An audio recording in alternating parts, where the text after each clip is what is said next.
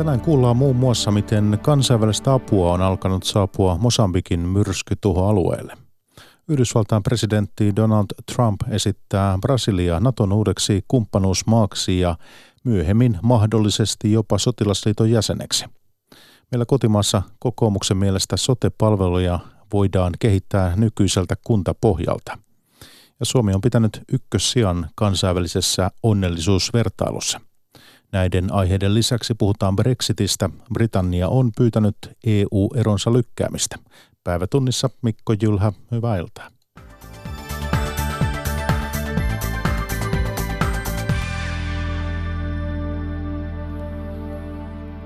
Mosambikissa selvitetään edelleen myrskytuhojen laajuutta. YK varautuu jakamaan ruoka-apua 600 000 ihmiselle lähiviikkoina. Jatkuvat sateet vaikeuttavat pelastustoimia.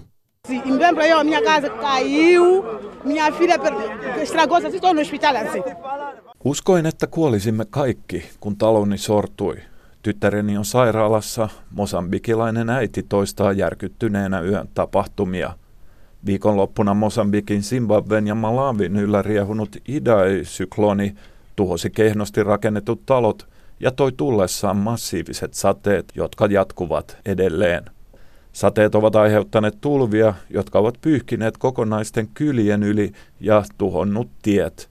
Tulvatuhot ovat pahimmat Mosambikissa, jonne jokia Zimbabwesta ja Malawista valuu. Kukaan ei tiedä, kuinka moni on menettänyt kotinsa tai henkensä. Nykyisen uhriluvun pelätään nousevan reilusti nykyisestä 300. Pelastusoperaation keskipisteenä on Mosambikin Beiran alue. Ylen toimittaja Liselot Lindström kertoo Beiran lentokentältä, että kansainväliset järjestöt ovat vasta aloittamassa pelastusoperaatioitaan. Päässyt nyt pääsääntöisesti juttelemaan vaan avustustyöntekijöiden kanssa, ja moni siis sanoo, että tämä tilanne on todella paljon pahempi kuin mitä osattiin etukäteen tai mihin osattiin etukäteen varautua. YK:n mukaan kyseessä voi olla eteläisen pallonpuoliskon pahin sään aiheuttama katastrofi. YK varautuu jakamaan ruoka-apua 600 000 ihmiselle lähiviikkoina. Se, mitä tiedetään niin kuin ihmisistä, on se, että pahimmiten tulvinneilla alueilla niin sinne ei ole päästy vielä yhtään. Eli noin 200 000 ihmisen kohtalo on periaatteessa ihan, ei tiedetä heidän kohtaloaan, koska puhelinlinjatkaan ei toimi ja netti ei toimi siellä. Että he ovat yrittäneet helikoptereilla jotain apua sinne purtaa, mutta kun sää jatkuu tälleen huonona, niin sitten myös helikoptereilla lento on todella vaarallista, niin se vaikeuttaa tätä auttamista. Liselot Lindström Mosambikista, jutun koosti Antti Kuronen. Yhdysvaltain presidentti Donald Trump esittää Brasiliaa Naton uudeksi kumppanuusmaaksi ja myöhemmin mahdollisesti sotilasliiton jäseneksi. Trump ja Valkoisessa talossa vierailut Brasilian presidentti Jair Bolsonaro lisäävät maidensa välistä yhteistyötä ja tukevat vallanvaihtoa Venezuelassa. Brasilian presidenttiä Jair Bolsonaroa kutsutaan Etelä-Amerikan Trumpiksi. Miehissä nähdään paljon yhteistä, he ovat oikeistolaisia ja ajavat tiukkaa siirtolaispolitiikkaa. Etelä-Amerikan kriisipesäkkeestä Venezuelasta heillä on yhteinen näkemys. Heidän mielestään Venezuelaa johtavan Nicolas Maduron on luovuttava vallasta. Trump antoi ymmärtää, että hän saattaa tiukentaa Venezuelan vastaisia pakotteita, jotta niin tapahtuisi. But we haven't done the toughest of sanctions, as you know. We've done, I would say, right down the middle. Pakotteita voi vielä tiukentaa. Tähän mennessä on menty vasta niin sanotusti keskitietä. Venezuela on surullinen tapaus. Ihmisiä kuolee kaduilla nälkään. On häpeällistä nähdä, mitä siellä tapahtuu, Trump sanoi. Looking for anything other than taking care of a lot of people that are starving and dying in the streets. What's happening there is a disgrace. Yhdysvallat ja Brasilia aikovat tiivistää taloussuhteitaan ja puolustusyhteistyötään. Trump sanoi toivovansa, että Brasiliasta tulisi Naton kumppanuusmaa, mahdollisesti myöhemmin jopa sotilasliiton jäsen. As I told President Bolsonaro, I also intend to designate Brazil as a major non-NATO ally. Or even possibly, if you start thinking about it, maybe a NATO ally. Se lisäisi turvallisuutta ja yhteistyötä maidemme välillä, Trump perusteli. Washingtonista Mika Hentunen. Bosnian sodan serbijohtaja Radovan Karadžić on saanut elinkautisen vankeustuomion kansanmurhasta. YK-tuomioistuin Haagissa kovensi Karadžićin aiemmin saamaa 40 vuoden vankeustuomiota. Tuomio tuli etenkin Srebrenican kansanmurhasta vuonna 1995, jolloin Karadžić suunnitteli oikeuden mukaan kaikkien Srebrenican muslimimiesten tappamista. Britannia pyytää EU-eron lykkäämistä kesäkuun loppuun asti. Pääministeri Theresa May kertoi parlamentissa, että hän on lähettänyt Eurooppa-neuvoston puheenjohtajalle Donald Tuskille kirjeen, jossa pyydetään lykkäystä. Britannian pitäisi erota EUsta tämän kuun lopussa. Mayn mukaan Britannia ei aio pyytää lykkäystä kesäkuun loppua pidemmälle. Hän sanoo lykkäyksen olevan tarpeen, kun erosopimus yritetään saada parlamentissa läpi. Brexitistä sitä keskusteltiin tänään myös Politiikkaradiossa, jossa vieraana oli ulkoministeri Timo Soini. Hänet tapasi Linda Pelkonen. No nyt tosiaan ensi viikon loppuun mennessä saattaa olla kova Brexit edessä. Voidaanko tämä kova Brexit vielä estää? No voidaan se estää sillä tavalla, että Britannian parlamentti hyväksyy erosopimuksen joko sen, mikä on neuvoteltu, tai sitten jollain tavalla EUn ja Britannia yhdessä muuttaman. Tähän tuli nyt pieni lisämauste, kun puhemies Breconin ilmoitti, että kolmatta kertaa tästä samasta ei voida äänestää. Ja nythän Eurooppa-neuvosto on sitten päämiehet huomenna ja ylihuomenna Brysselissä koolla. Ja just tänne tullessa katoin, että Juncker oli sanonut, että siellä ehkä tämmöistä jatkoaikaa ei vielä myönnetä. Ja jos ei sitä siellä myönnetä, ja takaraja tulee 29, niin ensi viikolla täytyy olla toinen kokous. Että siitä vaan Brysselin koneeseen uudestaan. Eikä viime tippaan tuntuu menevän. Voiko tämä kova Brexit tulla tavallaan niin kuin vahingossa, että tässä vaan kiistellään ja sitten aika loppuu? Kyllähän se näin on, että kirjan mukaan se menee niin, että jos 29.3. ei ole ratkaisua, niin se on sopimukseton ero. Niin, eli ensi viikon perjantai. Niin. Siinä reilu viikkoaika. Ja sitten siinä on tietysti niitäkin mausteita, että jos myönnetään jatkoaikaa kuinka pitkään ja mitä varten ja millä se perustellaan ja mä olin Brysselissä nyt sunnuntai-iltana menin ja olin maanantaina ja kyllä siellä huhua, jos toisenlaistakin liikkuu, mutta yksi mielenkiintoisimmista oli se, että siellä oli brittikonservatiiveilta jo kyselty mepeiltä, että jos tämä lykkääntyy pitemmälle kuin 3 kuukautta, niin ketkä istuvista lähtisi ehdolle, koska silloin on pistettävä uudet vaalit pystyyn. Että siellä Brysselin käytävillä kuulee kaiken näköisiä asioita, joita ei välttämättä lue lehdistä. Niin, eli he joutuisi uudestaan lähteä ehdolle mepeiksi. Kyllä. Ja no, mahtaa olla kova kiinnostus tähän tehtävään tässä Brexit-tilanteessa. No sepä se olisi mielenkiintoinen nähdä, että ketä siellä olisi ehdokkaana ja mikä se vaalin tulos olisi. Koska se on niin kuin tässä merkillistä, että vaikka konservatiivit on kompuroinut aika lailla ja viimeksi vaaleissa, kun Theresa May hajotti parlamentin ja halusi isomman enemmistön, niin hän hävisi. Niin nyt tästä sähellyksestä huolimatta konservatiivien kannatus Britanniassa on gallupeissa noussut. Niin se on mielenkiintoista, että minkä laidan konservatiivien kannatus on noussut. Ja tämähän on tietysti spekulaatio, mutta jos heinäkuun, onko se puolivälissä, kun Strasbourgissa on ensimmäinen parlamentti-istunto, niin jos siihen mennessä niin ei ole peli selvä, niin brittien pitää järjestää ne vaalit. Olla mukana. Niin. Sitten on myös väläytelty tätä kansanäänestyksen mahdollisuutta, siis uutta Brexit-kansanäänestystä Britanniassa ja uusia parlamenttivaaleja, niin kuinka todennäköisenä tällaisia vaihtoehtoja pidät? No kyllä tietysti parlamenttivaaleja mä pidän vähän todennäköisempänä, tietysti jos tulisi epäluottamuslause, mutta mä en usko, että Britannian kansa antaa itsensä nöyryyttää toisella kansanäänestyksellä, koska tämän Brexitin yhdet siemenet nimittäin kylvettiin noin 10 vuotta sitten, kun oli Lissabonin sopimuksesta tämä kansanäänestys Irlannissa, Ranskassa ja Hollannissa, ja kaikista tuli ei-vastaus. Ja Hollanti ja Ranska sumplivat tämän parlamentissa, ja Irlanti pistettiin äänestään toiseen kertaan. Oli silloin itse vasta valittuna meppinä 2009 ja kävin Nigel Faragein kanssa sitten Irlannissa kampanjoimassa toisen kansanäänestyksen alla ja kyllä tämä tuli aika pitkästä jatkumosta, kun mietitään, että miksi Brexit tuli. Niin ne tuli tämmöisistä ikään kuin kansan nöyryyttämistä. Ja mä en usko, että Britannia siihen lähtee. No tässä blogissasi oot kirjoittanut tästä Brexitistä, että Brexit merkitsee Euroopan heikkenemistä. Juuret ovat syvemmällä arvokriisissä, niin mitkä arvot tässä nyt sitten on kriisiytyneet? Niin, mun mielestä tehtiin erittäin paha virhe silloin Lissabonin sopimuksessa, koska silloinhan siinä ajettiin niin sanottuja juutalaiskristillisiä perusarvoja. Ja mun ajatus on ollut se, että Euroopassa usko tuli Jerusalemista, demokratia tuli Kreikasta ja oikeus tuli Roomasta. Tämä on eurooppalaiset arvot eikä tämmöinen liberaalinen lässytys, mitä nyt tarjoillaan.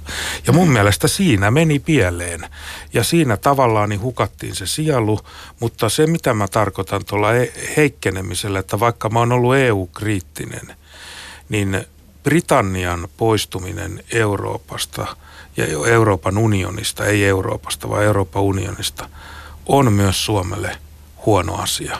Ja tämän verran niin kuin pitää niin kuin tapahtua omassakin ajatusmaailmassa kehitystä, koska Britannia on ollut Suomelle läheinen liittolainen sisämarkkinoissa, kaiken maailman byrokratian karsimisessa ja korruptiovastaisuudessa ja näin, niin kyllä se menetys on. Eurooppa heikkenee ja sitten jos vielä tähän ulkoministerin tonttiin menee, niin tämä turvallisuuspoliittinen ja tiedustelutieto, että esimerkiksi Britannialla on aivan ylivertainen tiedustelutietoorganisaatio.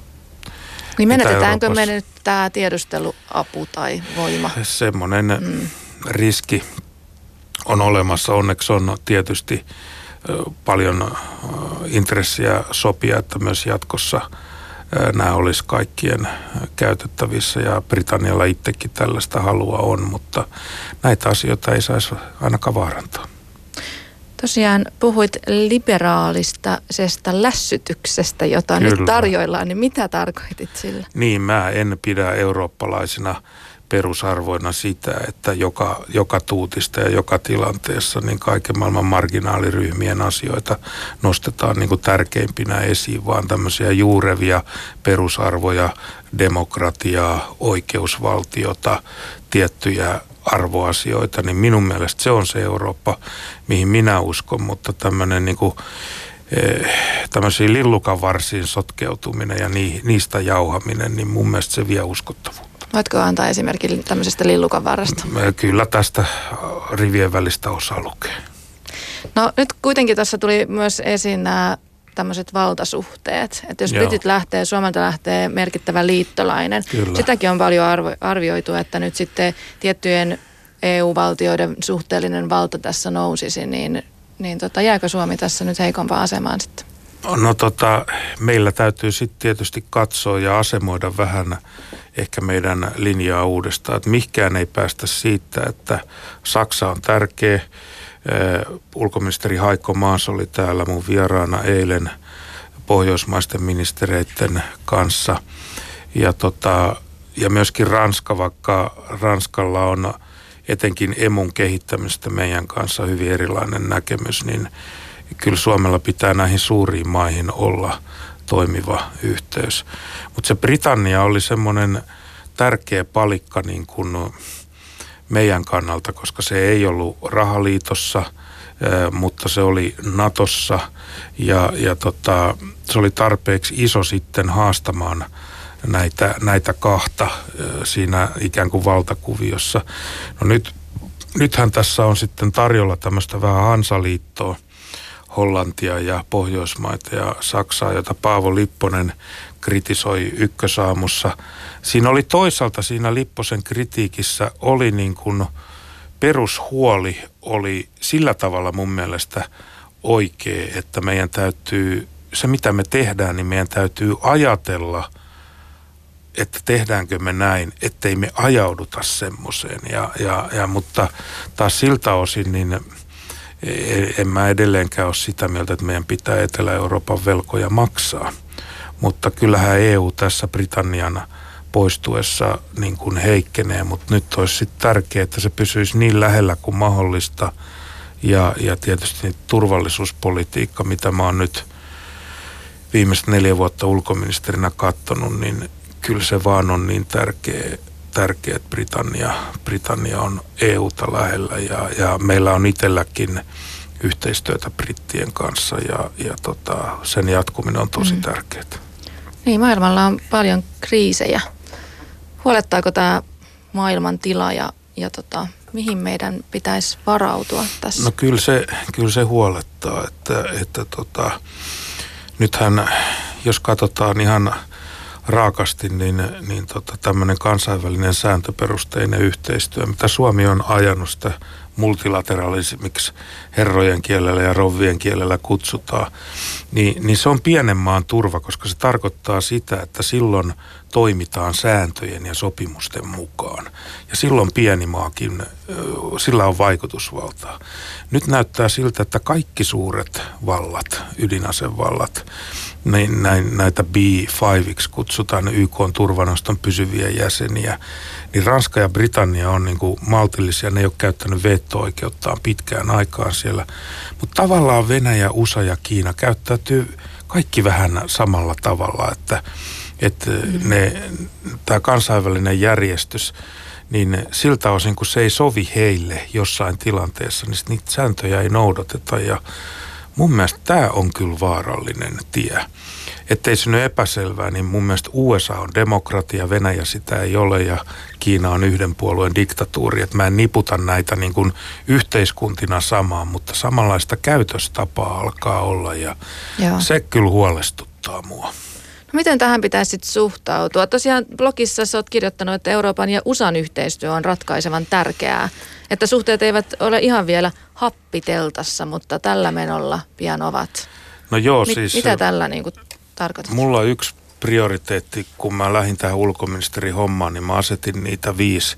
Ja yksi oli transatlanttiset suhteet ja Suomen ja USAn bilateraalit suhteet on tosi hyvät. Eli mä oon tavannut monta kertaa USA:n ulkoministeriä, meidän presidentti on tavannut presidenttiä ja on vierailuvaihtoa.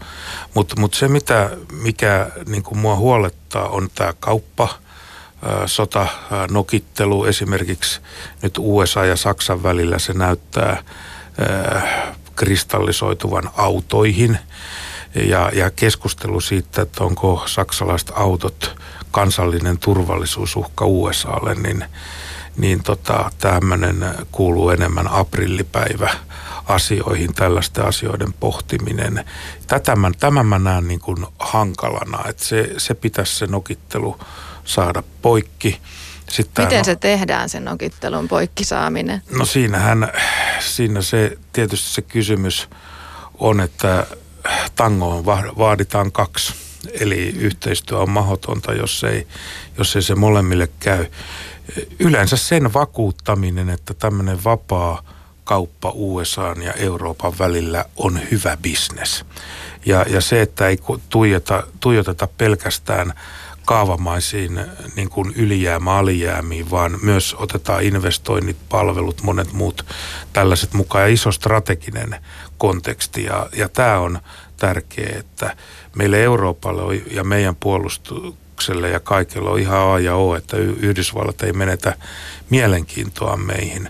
Mutta myös Yhdysvalloille täytyy olla selvää, että maailmassa kannattaa olla liittolaisia ja ystäviä. Ja silloin, jos on liittolaisia ja ystäviä, niin heitä kannattaa kohdella liittolaisina ja ystävinä. Mainitsitkin aiemmin tässä lähetyksessä Britannian UKIP-puolueen johtaja Nigel Farage on ystäväsi. Voiko puhua ystävästä? Kyllä voi puhua ystävästä, että totuuden saa sanoa. No niin, vieläkö on erittäin yhtä hyvät välit, mitä on ollut aikaisemmin? Kyllä välit on kunnossa. Ja samoin brittikonservatiiveihin? Kyllä, siellä on monta hyvää ystävää Boris Johnsonista, Phil Hammondista, Martin Kälänenistä lähtien, Emma McClarkin. Kyllä ne tuttuja kaikki on ja rakkaitakin tavallansa. No mutta onko tämä Farage ja Boris Johnson kantaneet vastuunsa riittävällä tavalla tässä Brexit-asiassa?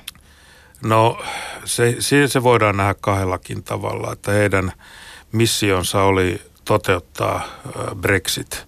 Ja se oli se niin kuin tavoite, joka toteutui. No sitten voidaan tietysti katsoa, että häipikö he johonkin verhojen taakse sitten tämän jälkeen ja jättivät tavallaan niin kuin asian kesken, niin siihen tietysti voi osoittaa kritiikkiä.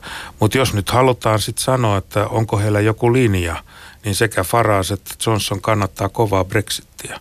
Eli he kannattaa sitä, että sopimukset on eroja tästä poikki ja halki pinoon.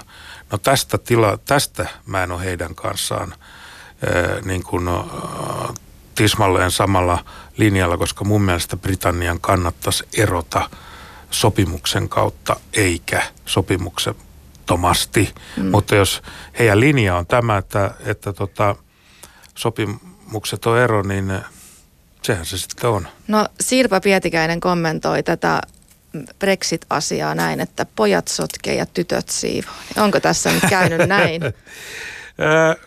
On osittain tietysti käynyt näin, että kyllä Theresa Mayn niin täytyy sanoa, että hänhän oli Brexittiä vastaan ja nythän sitten pääministerinä joutuu ja saa sekä että hoitaa tätä asiaa. Niin kyllähän on sitkeä. Kyllä mä kunnioitan häntä, että moni olisi tuossa sanonut, että pitäkää tunkkinne ja lyönyt hanskat ja pensselit samaan soikkoon ja sanonut, että mulle riitti. Mutta kyllähän siinä uhkaa niin käydä, että hän tämän tavalla tai toisella hoitaa ja sitten sieltä jostain nousee uusi voima. No mutta onko tämä Britannian Brexit-esimerkki, onko tämä jollain tavalla muuttanut sinun kantojasi tähän Euroopan unioniin? Olen edelleen niin kuin peruskriittinen niin kuin kaikkiin tällaisiin ylikansallisiin isoihin organisaatioihin, mutta se on sillä tavalla muuttanut sitä ajattelumallia, että mitä se aiheuttaa Suomen kannalta. Ja minun mielestäni Suomen kannalta Britannian poistuminen Euroopan unionista on meille huono asia ja siinä mielessä en olisi halunnut heidän lähtevän. Summasi ulkoministeri sinisten Timo Soini. Hänet tapasi toimittaja Linda Pelkonen. Kokoomus on esitellyt tänään oman linjauksensa sosiaali- ja terveyspalveluiden uudistamiseksi. Puolueen mukaan sote-palveluja voidaan jatkossakin kehittää nykyiseltä kuntapohjalta. Puolue ei halua Suomeen laajempia hallintoalueita, kuten maakuntia. Robert Sundman. Vielä ennen hallituksen kaatumista kokoomus oli vankasti maakuntapohjaisen soten takana. Nyt puolueella on toinen äänikellossa. Ei maakuntia, ei maakuntavaaleja, mutta ei niin kutsuttua laajaa valinnanvapauttakaan. Mikä sai mielen muuttumaan kokoomuksen puheenjohtaja Petteri Orpo? No se, että se jättiläismäinen uudistus ei yksinkertaisesti mennyt läpi. Siitä tuli liian suuri ja minusta se osoitti sitä, että Suomessa näin valtavan uudistuksen kerralla tekeminen on lähestulkoon mahdotonta. Kokoomuksen mielestä sote-palveluiden tulee jatkossa rakentua kuntien yhteistyön, esimerkiksi vapaaehtoisten kuntayhtymien pohjalle. Orpo luonnehtii tuoretta linjausta nykyisen järjestelmän paranteluksi. Meillä on olemassa kuntarakenne, meillä on kaupungit, jotka on osaavia.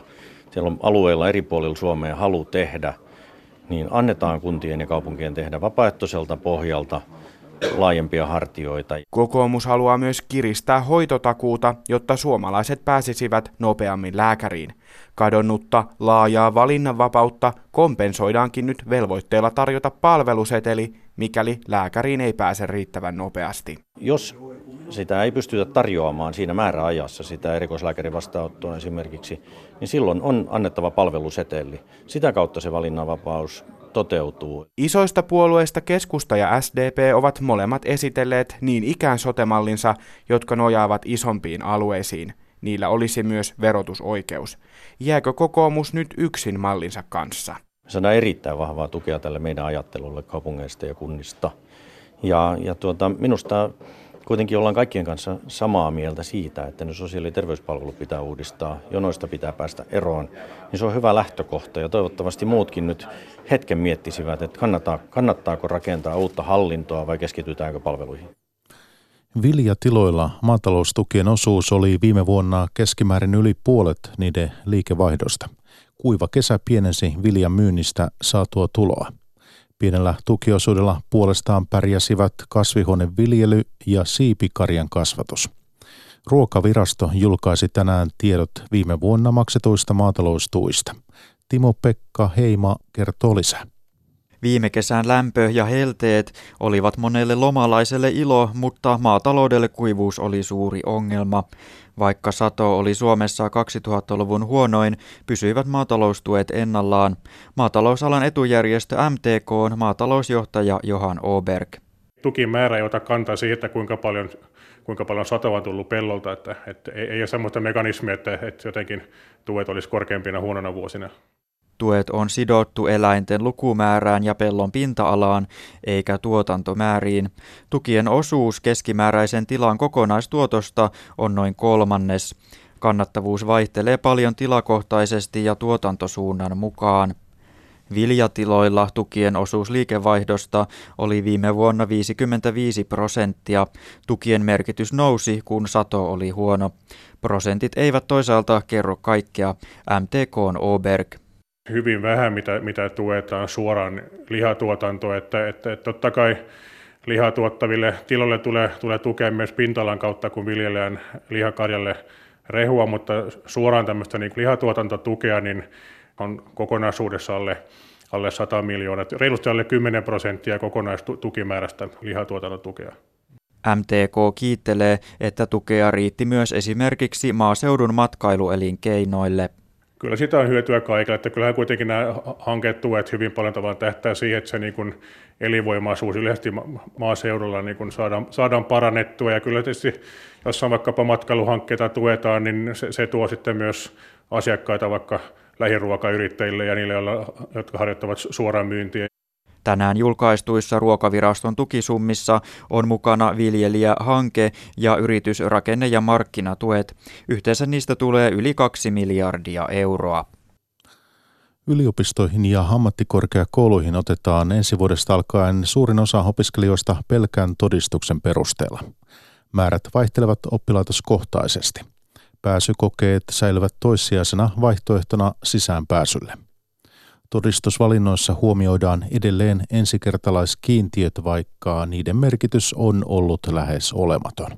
Yrjö Jeltä. Turun Suomalaisen yhteiskoulun lukion ylioppilaskokelaat Antti Laakso ja Santeri Lempiäinen osallistuvat tänään alkaneeseen korkeakoulujen yhteishakuun. Tämä vuosi on viimeinen nykymuotoinen yhteishaku. Ensi vuodesta alkaen suurin osa korkeakoulujen opiskelijoista valitaan vain pelkän todistuksen perusteella. Antti Laakso. Niille, jotka on nähnyt sen vaivan koko 3 vuotta, niin ehdottomasti hyvä juttu ja oikein, että heitä palkitaan. Santeri Lempiäinen. Se on ihan hyvä silleen, että siitä ylioppilastodistuksesta jotain hyötyykin. Tähän mennessä todistuksilla opiskelijoista korkeakouluihin on valittu vain pieni osa. Esimerkiksi Turun yliopistossa muutama prosentti. Jatkossa todistuksen arvo siis nousee. TSYKin lukion apulaisrehtori Virpi Lieri. Ihan varmasti stressi lisääntyy myös tässä. Se ylioppilaskirjoitus on aina ollut, arvosanat ovat aina olleet tärkeitä, mutta tämän jälkeen on vielä entistä tärkeämpiä. Niille, joiden todistus ei riitä sisäänpääsyyn, säilyy edelleen mahdollisuus osallistua pääsykokeisiin. Ne eivät kuitenkaan enää edellytä ulkoa pänttäämistä. Apulaisrehtori Riitta Pyykkö Turun yliopistosta. Eli ne eivät ole enää sellaisia, joihin pitäisi valmistautua kovin pitkään, vaan ne voivat olla esimerkiksi tämmöisiä aineistopohjaisia, jotka enemmän mittaavat sitä kykyä opiskella. Tänä vuonna yhteishakuun osallistuu 150 000 opiskelijaa. Heille on tarjolla 50 000 aloituspaikkaa, puolet niistä on varattu ensikertalaisille. 3 vuotta käytössä olleen ensikertalaiskiintiön vaikutus on ollut kuitenkin vähäinen. Kiintiön avulla opiskelupaikan on koko maassa saanut vuosittain vain muutama 100 nuorta. Riitta Pyykkö. Mutta se on toisaalta aiheuttanut paljon huolestuneisuutta lukiolaisissa ja oikeastaan jos suoraan sanon, niin siitä voisi vaikka luopua. Monet opiskelijat kuitenkin kokevat yhteishaussa ensikertalaiskiintiön tärkeäksi, jopa niin, että pidetään mieluummin välivuosi, kun otetaan kakkosvaihtoehdon paikka vastaan. TSYKin lukion abiturientti Antti Lonki. Koska ensikertalaisuuskiintiö menee siinä sitten, jos toisen paikan ottaa vastaan. Ja päivätunnissa lopuksi kuullaan vielä, miten Suomi on pysynyt kärjessä YK:n onnellisuustutkimuksessa. Suomi on kasvattanut viime vuodesta eroa seuraavina tuleviin maihin.